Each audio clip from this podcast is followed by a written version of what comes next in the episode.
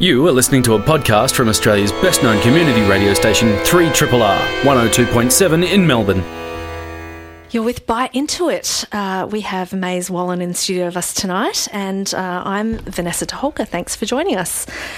Melbourne International Games Week is almost upon us. It's running from the 20th to the 28th of October, and it features conferences, lots of events and activities.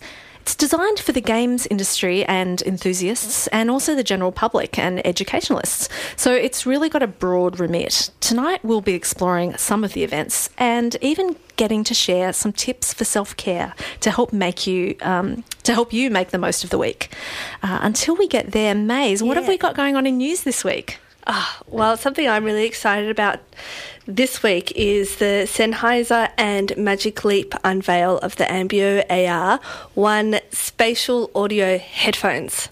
Oh wow! Okay, so Okay. super fancy headphones. Yes, they're a bit of a mouthful, but it's earplugs that um, plug into the Magic Leap AR headset.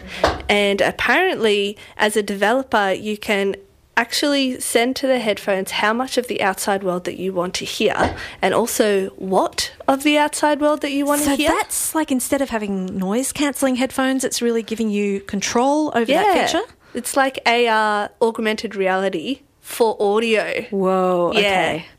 So, do you have options about what you might want to add to that instead of just what you want to take away, or Well, I guess like there's the in-game music, and they had a really excellent example of um, a, a Ambeo lab that Sennheiser have made in collaboration with Magic Leap, where you can walk around your house and place sound sources. So in their trailer, they have someone tapping a drink bottle,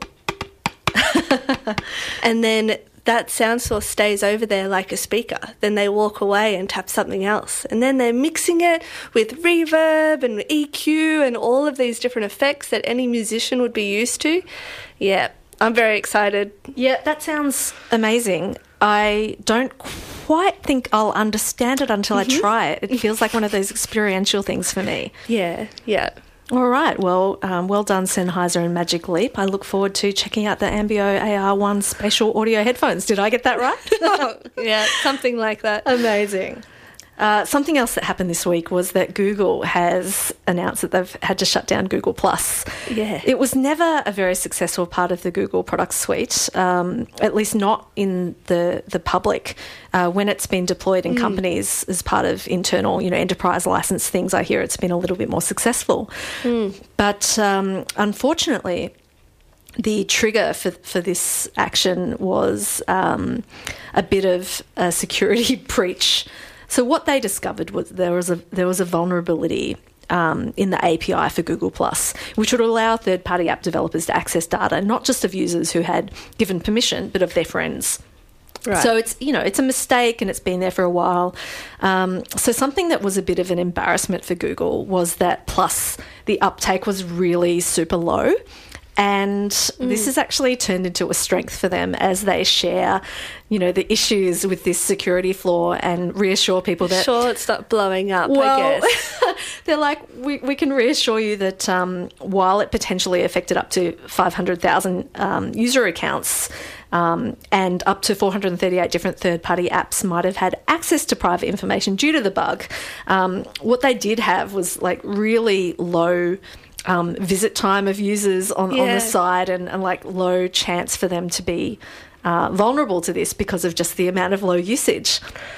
yeah. Oh, right. Well, so it's just um, you know it's one of those funny things um, it was pretty pretty embarrassing for google though you know these things can happen to anyone but we're really in a time of um, mandatory data uh, Yeah. breach notification schemes and that sort of thing and people are starting to to build up their awareness of, of what these things might mean um, yeah, and who has access to yeah. what? And especially Google, where people joke that their whole whole life is run by those apps. definitely Mine is. Um, In better news for Google this week, um, they've released their new Pixel 3 smartphone. Um, it looks really beautiful. it does. It looks really great. I think I'd be quite um, tempted to have this if I wasn't wedded to another phone for reasons of business convenience. Do you know the price point of it? I really don't. I think they're also mega expensive when they're Yeah. brand new. That I just, um, it's not what I look for immediately, but I always expect it to be outrageous. Yeah. and I'm sure it is. Something above 800 bucks or something. Look, it's sure. um, the Pixel 3. I've only got the info from The Guardian at the moment, which is Mm-hmm. in pounds. So £739 pounds Mm. Oh, um, for the 64 gig and £839 pounds if you want 128 gig of storage. Uh, so I'm sorry that we have not done the conversions for you this evening. Lots. Heaps. Yeah. Um, I've got the US numbers too. See, this is no good for us. This is terrible. It's like The Guardian doesn't know that we're their audience as well.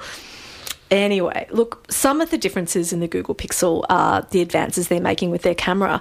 Rather than taking the um, the kind of hardware approach to that, a lot of the the gains that you're seeing in quality with the Google Pixel cameras are more about software. Um, interpretation of the image information and how they're capturing more information and then applying software solutions, for example, to make the background of a picture, um, you know, taking multiple images of, of different levels of light and then, yeah, a bit like the HDR system, but, yeah. but more complex. And they're using um, uh, AI and machine learning. I was going to ask, is that what's happening? That's, That's cool. right. To improve those sort of things. They're also saying that they can um, take a you know a tiny amount of video and then figure out the best frame in that, particularly if it's a person. So they have Yeah. some rules around how do we recognise open eyes and no hair in the face and a smile and that sort of thing. I- what if there's multiple people and one of them has their eyes closed, but the others don't, but then they swap? Like, can Imagine they? if they could take the politics out of which group photo you choose. That would be good. That would be hilarious. Yeah. I wonder what effect this will have on, you know, the future of selfies though if if everyone has the same sort of software making decisions about what's the best. Hmm. I don't think that that's a universal thing. It's very subjective. Uh, yeah. So it's the what the developers think is the best. Yeah. Maybe. Yeah, where's where's the bias coming from here? That's a good point. Uh, as someone with half Asian eyes, I'm curious how they're going to treat my eyes, Oh. especially after a drink when I get sleepy eye. It's just no good. It's like if the Pixel treats that well, then I'll know we're on to an AI winner. Yes. All right. Well, that's uh, that's all that was kind of exciting us in the news this week. You are listening to a podcast from Australia's best known community radio station 3RRR 102.7 in Melbourne. So we have Fabian Malabello. He's the director of the Otherworld Agency and has been working with APRA AMCOS and Creative Victoria to curate the second edition of the event High Score Composition and Sound Art for Gaming on as part of the Melbourne International Games Week. With him, we have Kevin Penkin, who is a composer and arranger from Perth, who's currently based in London and is in town to deliver the keynote at the event. You might know his work from the music and anime series Made in Abyss or in the beautiful craft game Florence. Tonight, Fabian and Kevin will join us and tell us more about the day long event High Score. Hello. Hi. Welcome, guys. Hi. That was a good one. That was a mouthful. Oh my god. It was. Did you even know you'd achieved that much? no, no, this is all news to me. This is Yeah. the brief version. I now know my my name is Kevin, so that's that's always a good start. Um, so, High Score was also done last year and it focused on making music for the games and the tools and techniques. What's different about this year? So this year, the focus is not just on the actual creation of music for games, but the other aspects that go into creating music Like for what? games, such as business. Um, Yeah. So there's basically the idea was that we would have a creative stream and a business stream. Um, Mm-hmm. We were originally going to do uh, kind of two rooms side by side, but we decided um, to actually intertwine them together and just make it an event where everybody should attend every single talk and panel that's going to be on, so that they can learn every single aspect about creating games for, uh, sorry, creating audio for games, and also about how to kind of like handle their business as well. yeah, what's something that's particularly different about game audio rather than uh, the rest of the music industry? So it's quite a new industry, actually. I mean, considering that music industry has about hundred years of precedence to it, uh, games is really new compared to that. So there are things like mechanical royalties don't exist except for, you know, new mechanical royalties being basically. Uh, paid per game sale in the UK on the PlayStation Store, and like that's the only case of it currently known, and it's working its way across territories now.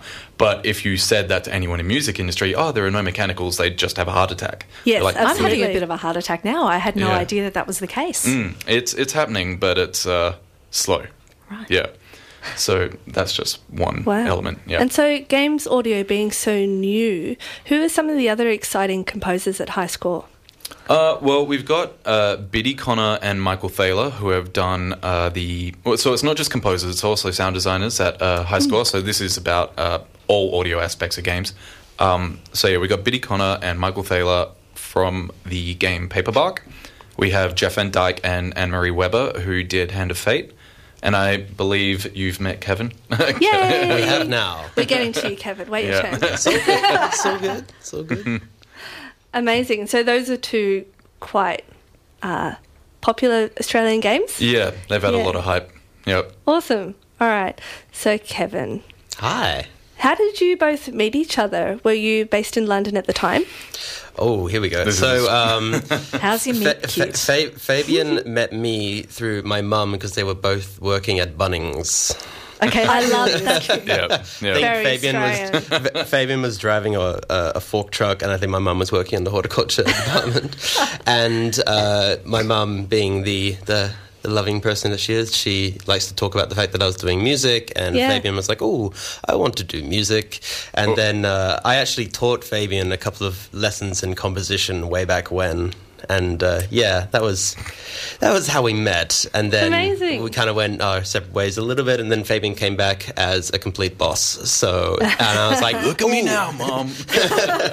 And uh, yeah, now I uh, now I just basically write a couple of pieces of music occasionally, and Fabian tells me if I'm doing a good job or not. Yeah. So, you kept that relationship going when you moved to the UK? So I moved in 2013, and I was went over to do my masters over there, Right. and uh, I've since just stayed there. But uh, yeah, kept in touch with Fabian. Fabian moved over here, uh, and uh, Fabian, being the the legend that he is, sort of uh, is now. Uh, known kind of as the Australian guy for uh, for audio and things like that. So he, he's worked a lot with uh, with many composers, uh, and thankfully I've been able to do a couple of projects. So um, so Fabian was. The kind soul that got me uh, the Florence gig and Cool. uh, introduced me to Ken and uh, Kamina and all the team at Mountains. And yeah, that's sort of how Great. that thing sort of started. You've also collaborated on a number of Japanese video games with legendary Final Fantasy composer. Oh, you'll probably pronounce his name. Nobuo but- Uematsu. Great. Yeah. Uematsu. Yeah.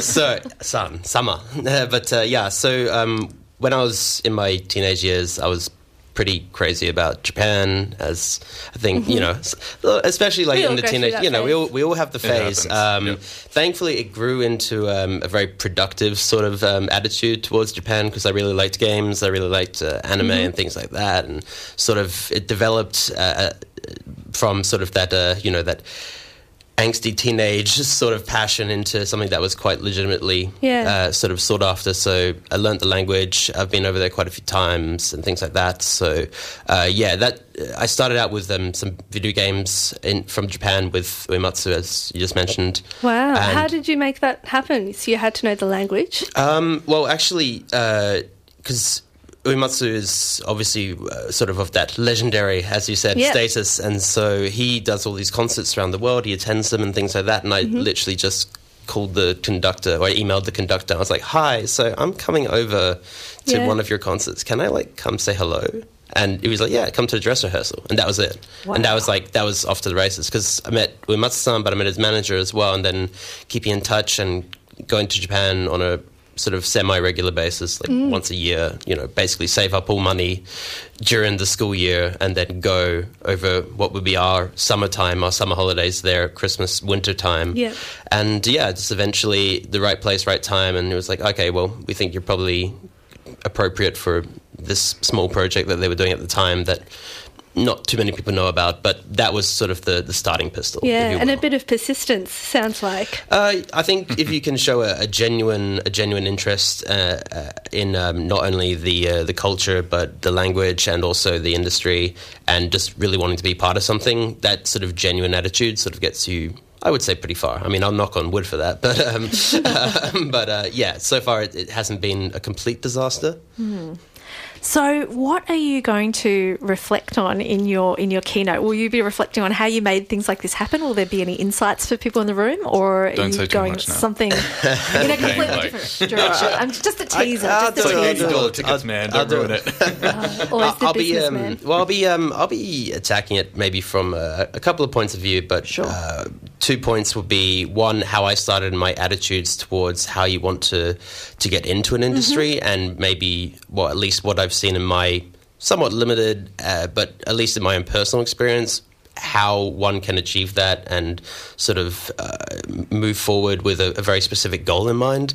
The other side is the more technical, more creative side of things, talking about maybe specifics about how I wrote music for Made in the Abyss or Florence and, and why those tracks or how those soundtracks were created in that specific way, talking about you know what I would look for in a game or anime or anything that would uh, not only hopefully uh, be a benefit uh, to me creatively, but also a benefit to the uh, creators as well in terms of an aesthetic or a sort of a personal match. Yeah. As someone who's worked both in the UK and Australia, is there much of a difference in how you would go about that or how the community might be different? Um, I think maybe because I have the hindsight of an expat a little bit, uh, I will say that every time I come back to Melbourne, uh, well, when I come back to Australia, but specifically Melbourne, this is, I think, my third International Games Week in a row. And every time I come back, I am reminded how awesome this particular community is. Uh, and this isn't pandering, this is just the truth, I promise. But like the idea that it's not too big that you feel like you can't know everyone, but at the same time, uh, it, it feels incredibly established. And uh, the idea that you can uh, have a really amazing group of friends that just so happen to do the exact same job as you. I think that's the way I, I tend to look at Melbourne, at least, because, you know, uh, I know Fabian. Uh, I know a lot of people around here, and it's great to be able to come visit and actually just have a, a great friendship and relationship with people. And it just so happens that we all do video games. Mm. Yeah, at least that's my outlook right now. Really nice. My opinion changes depending on my mood in the day. Moody boy. So, Fabian, other than clearly having Kevin in mind for a keynote when you when you helped curate this high score event, what were you thinking other than the two streams as you started to pull together um, this this day long event? Were, were certain themes emerging that you wanted to play to right now? Yeah, so as I said originally, you know, it was going to be two rooms side by side, so we're going to have probably double the speakers. Um, trying to refine that down to actually be a- day that was kind of widespread enough to cover all angles of the industry, plus get the right people in uh, to cover those topics, was actually a bit of a back and forth uh, operation between APRA AMCOS and myself. Um, because we had to include, for instance, like educators because they're a very important part of, uh, I guess, you know, learning about how to create audio for games is not just uh, a practical thing. You also kind of need somebody to help guide you. So having the right mentors in. Uh, getting the right people from different parts of the music industry as well, such as like people who actually don't know anything about games necessarily, but they do know about you know the peripheral industry. Um, also, making sure that we had the appropriate representation. Um, I know that APRA AMCOS is very committed to uh, inclusiveness and also just like uh, they have a commitment which is like a 40 40 20, making sure that minimum 40% uh, of speakers and panelists are female. In this case, 55% are for high score. Um, yeah, it was just like a lot of refining over time. And admittedly, I wanted it to be way more, you know, big and bold, and I wanted to get heaps more people in and make it like a, a big conference. And, Classic Fabian. Yeah, and you got to do the moonshot, right? You yeah, gotta yeah. aim for the APRA moon. Amcos were just reining me in, um, basically just being like, "Settle down, mate. Maybe next time." So that's So- speaking to you know the normal challenges of putting together an event like this. Um, Mm. But I wonder, as you spoke to the people involved, were there certain trends emerging that people really wanted to to cover this year?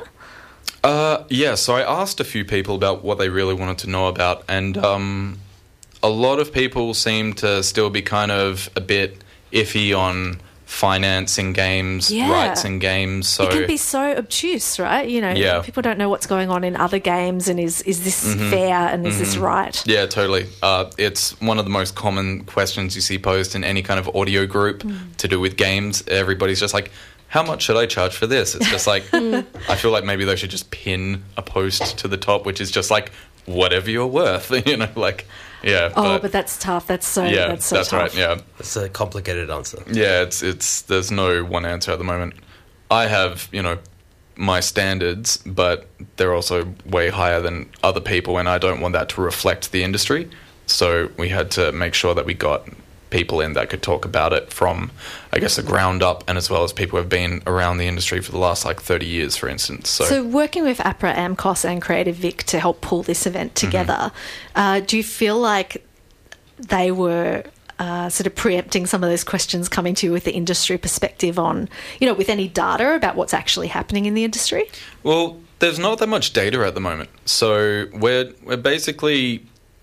I mean, I'm I might be the closest to some of the data at the moment, and uh, it's still pretty obscure to me. Uh, they they definitely wanted to cover certain topics. Um, I tried to explain certain topics aren't necessarily uh, so obvious, um, but we should maybe try and like kind of cater them a little bit to like say this. It's sorry, it's kind of hard to explain, but Yeah. yeah. Um, basically, as I said, it was a bit of a back and forth operation, and we we figured it out eventually, and everybody's pretty happy for it. And I think it's going to cover a lot of the topics that people who have you know no idea about the game industry, people who are veterans in the game industry, and people who are just wanting to like you know brush up on some of their business knowledge to do with uh, you know music rights etc they're all welcome there it's not just 101 it's pretty much it covers it for everybody What are some of the highlights of topics that perhaps APRA AMCOS didn't think of that you were like, yeah, we've got to do this? uh I feel like I shouldn't say that on radio.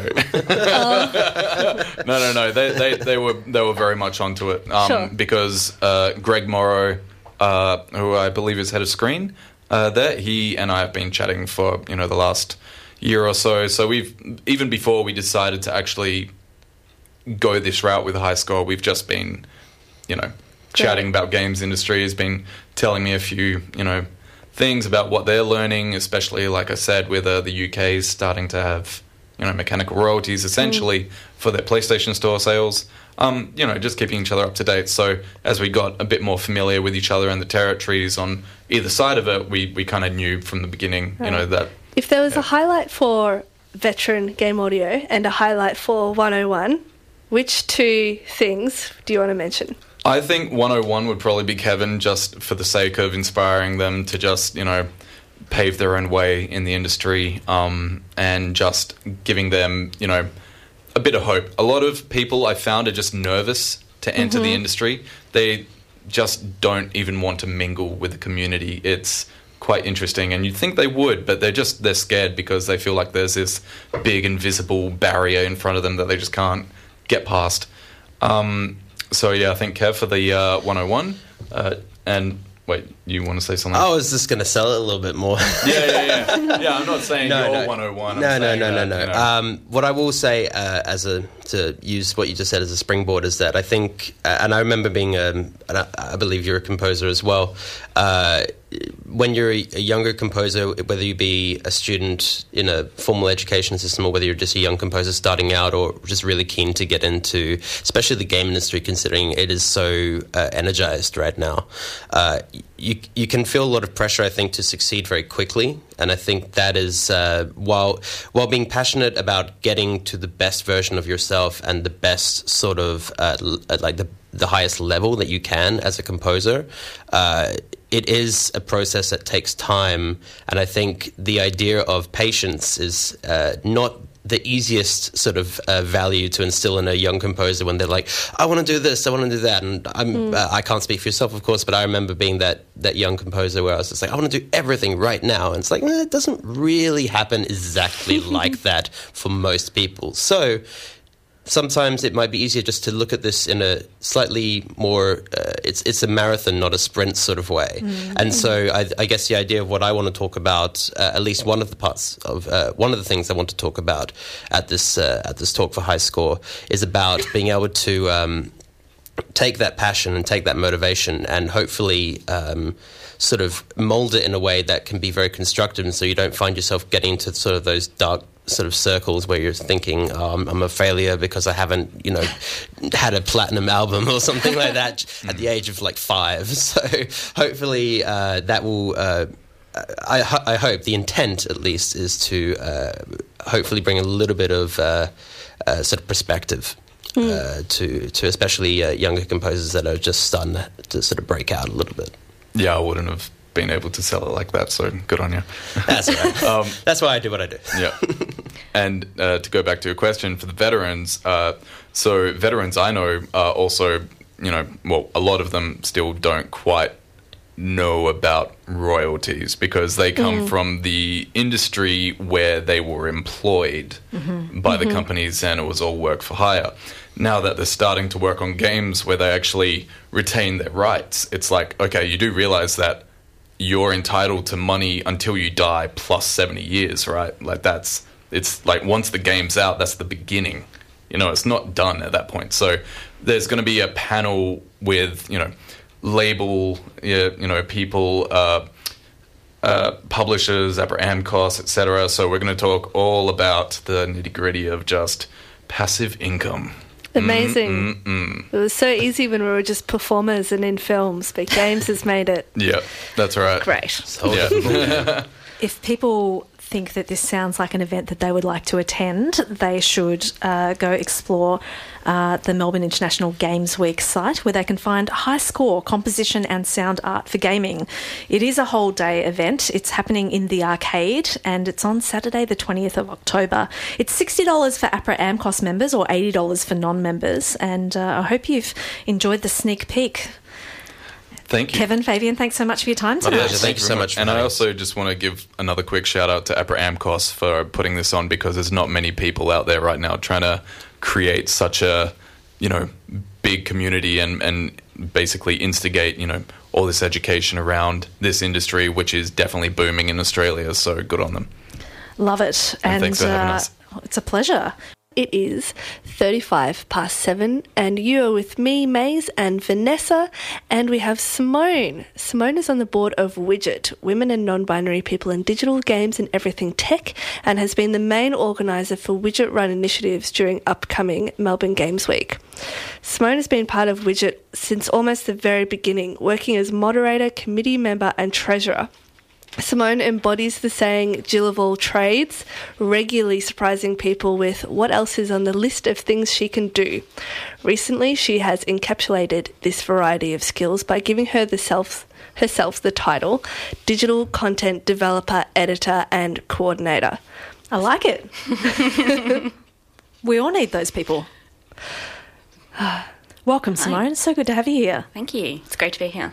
It is great. It's really nice to be a little self indulgent and uh, spend a show talking about Melbourne International Games Week and, you know, celebrating, I guess, the culture and industry around us. Yeah, Yeah. it is nice. It's always nice being self indulgent. Well, yes, it is. it is. But um, we thought that uh, having a chat with you and playing to some of your strengths in diversity and inclusion, and um, and thinking about you know really uh, being sensitive to experience design, that we could have a chat with you both about what's going on during Melbourne International Games Week, but also about some of the attitudes and mindsets and, and sort of um, mechanisms we might bring into play to to make this uh, a more pleasant experience for us and indeed for everybody.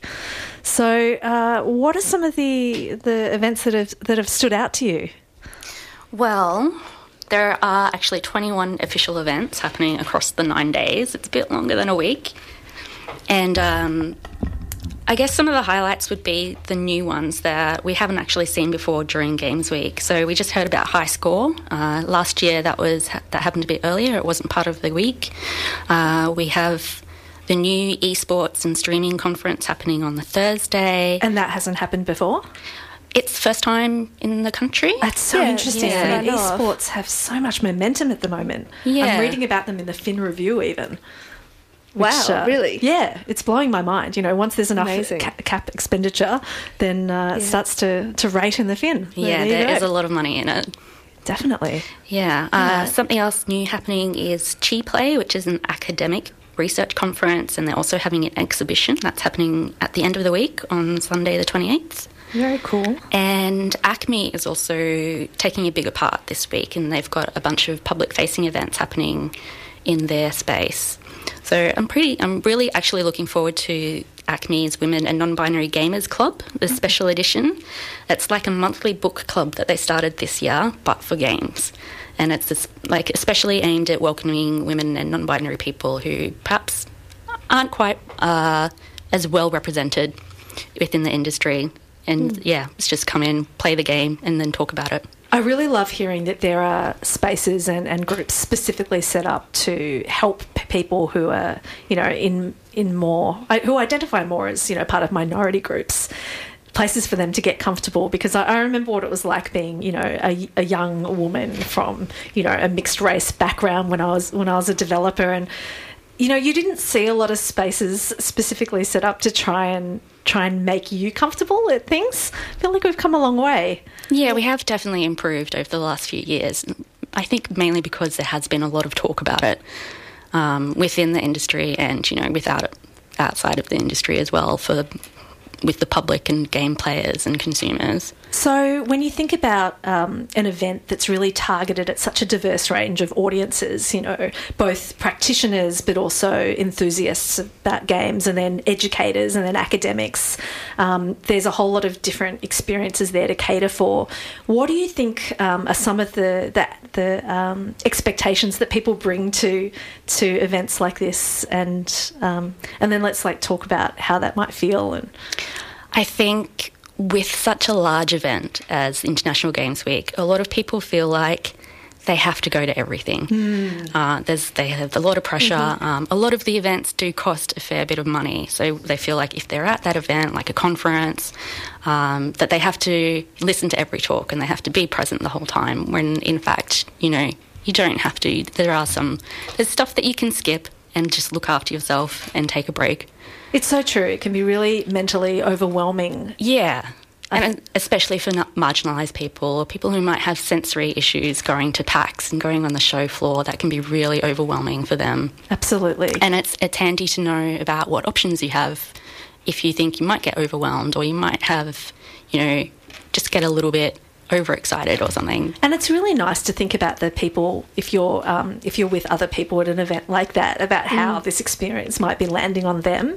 Uh, I know that uh, sometimes I like to go to events with some some children who are primary school age, maybe late primary school, but still, and things can be overwhelming surprisingly fast and you can get a hey auntie you know can we go home now? Um, sort of re- reaction to things that are otherwise exciting and new.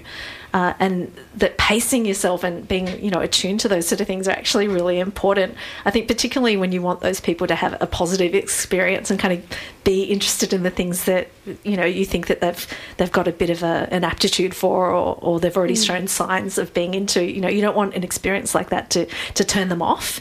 And i think that games is a classic space where there are a lot of people on the on the outside who we talk about wanting to to bring in and, and let them you know understand and play in this space. Uh, i wonder you know do you, do you think a bit about who uh, you know who's um, who's bringing people along to these sort of things. Do you know? Do we see a lot of people bringing their parents still to this sort of event?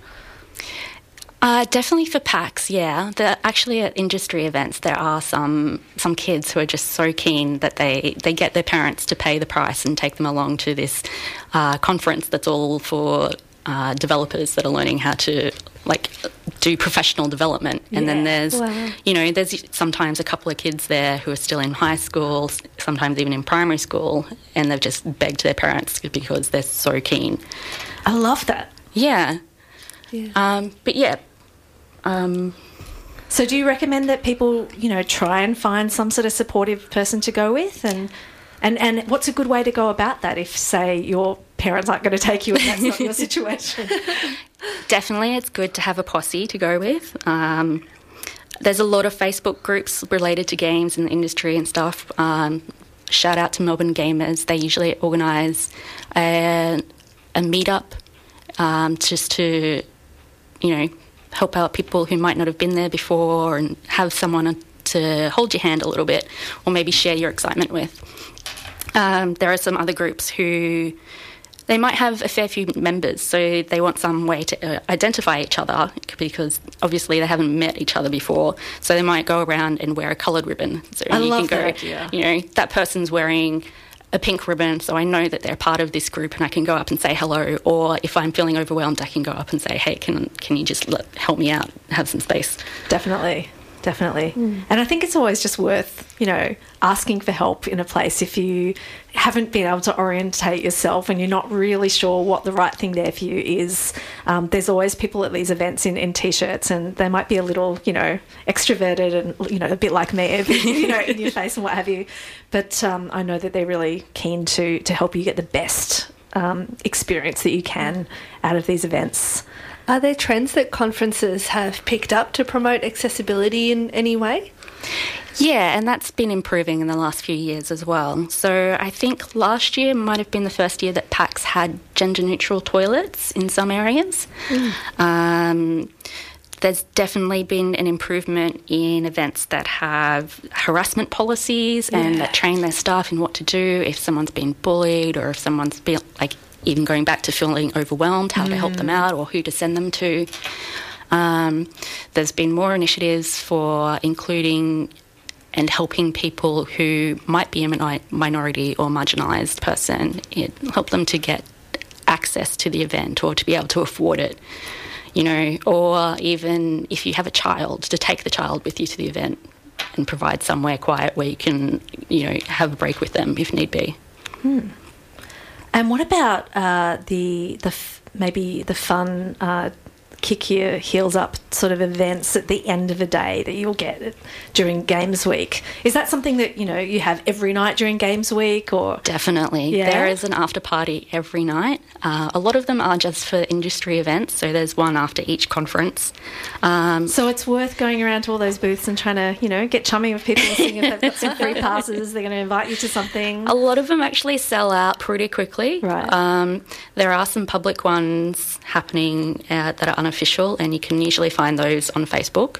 I believe there's something happening at Bartronica at the end of the week. That's a public one, and it should be pretty good. All of the bars should have a lot of activity like GGEZ on, or Z. GGEZ? Whatever. You're Australian, Maize. It's Z. on on um, Queen Street and Bar SK in Collingwood. Yeah. And yeah, Bartronica as well. I think all of those will probably be pretty packed with gamers. Exactly. Like there's the the official parties are usually pretty limited, so there's always overspill into the, the unofficial bars as well. So let's see if we can share some some networking tips.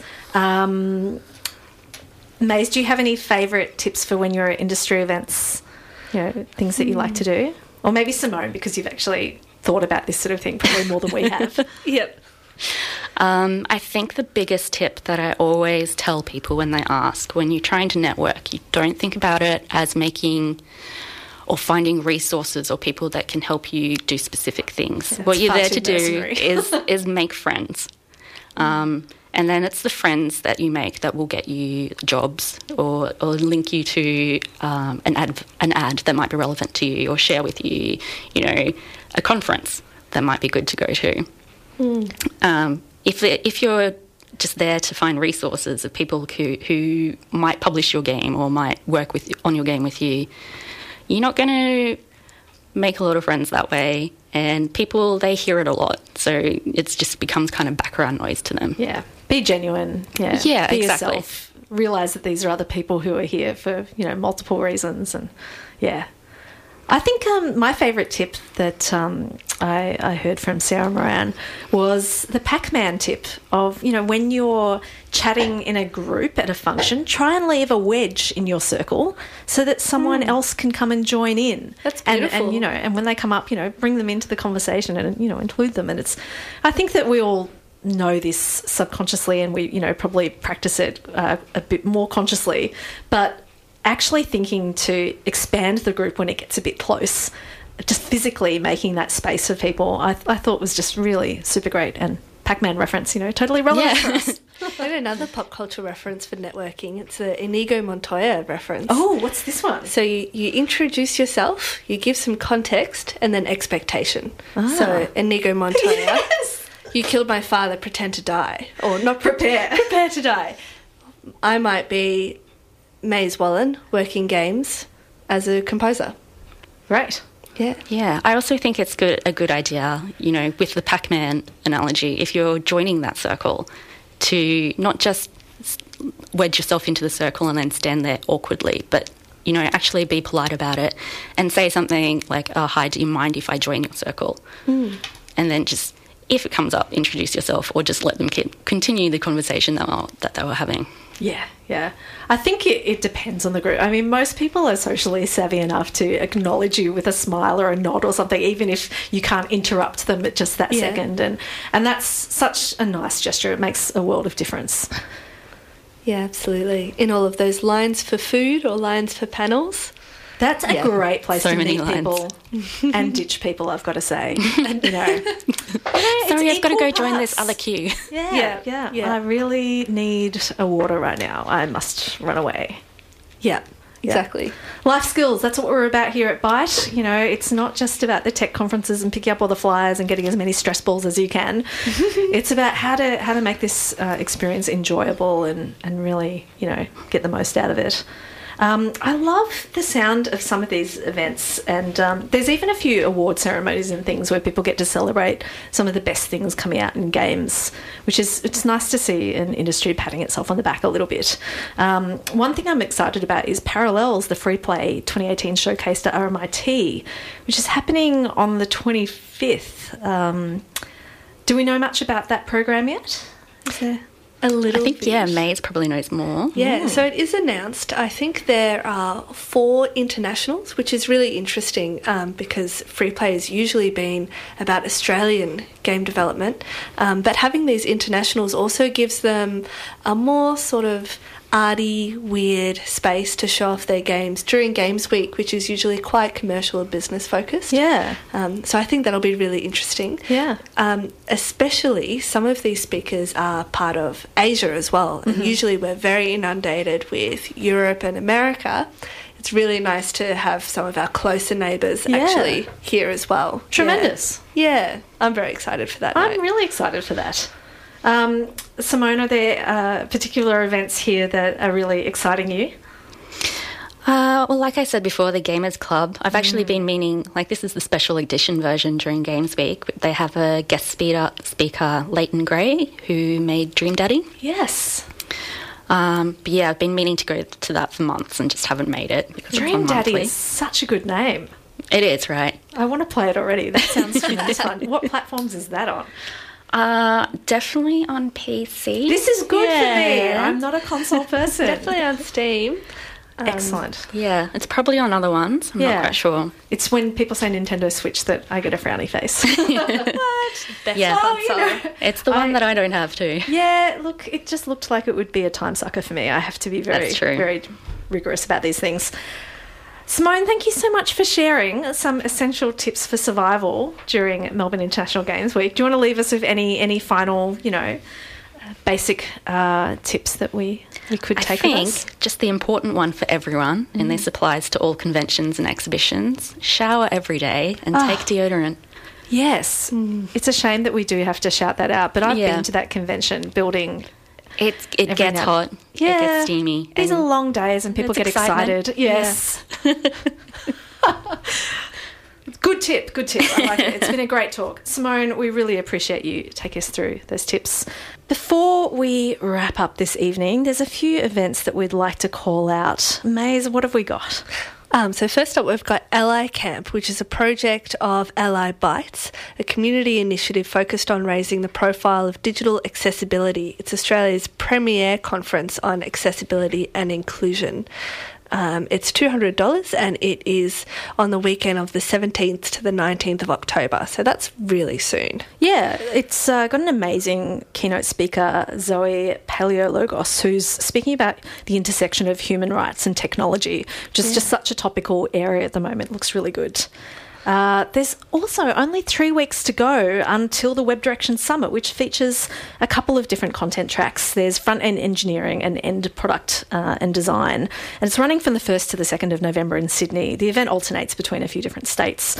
Um, this year's event includes inventor and author Mark Pesce delivering the opening keynote, and it'll also have another keynote by Maria uh, Giudici, who's um, experienced design leader at Hot Studio. Look, that's all the time we have for tonight. Big thanks to our guests, Kevin and Fabian and Simone, and uh, thanks to Maize for holding down the, the desk with me. Mm-hmm. We also want to say that um, you should stay tuned for the International Pop Underground with Anthony Carew coming up next, which is always a treat. Good night. You've been listening to a podcast from Australia's best known community radio station, 3RRR 102.7 in Melbourne. For more podcasts, information about upcoming events, and our live stream, please visit our website at rrr.org.au.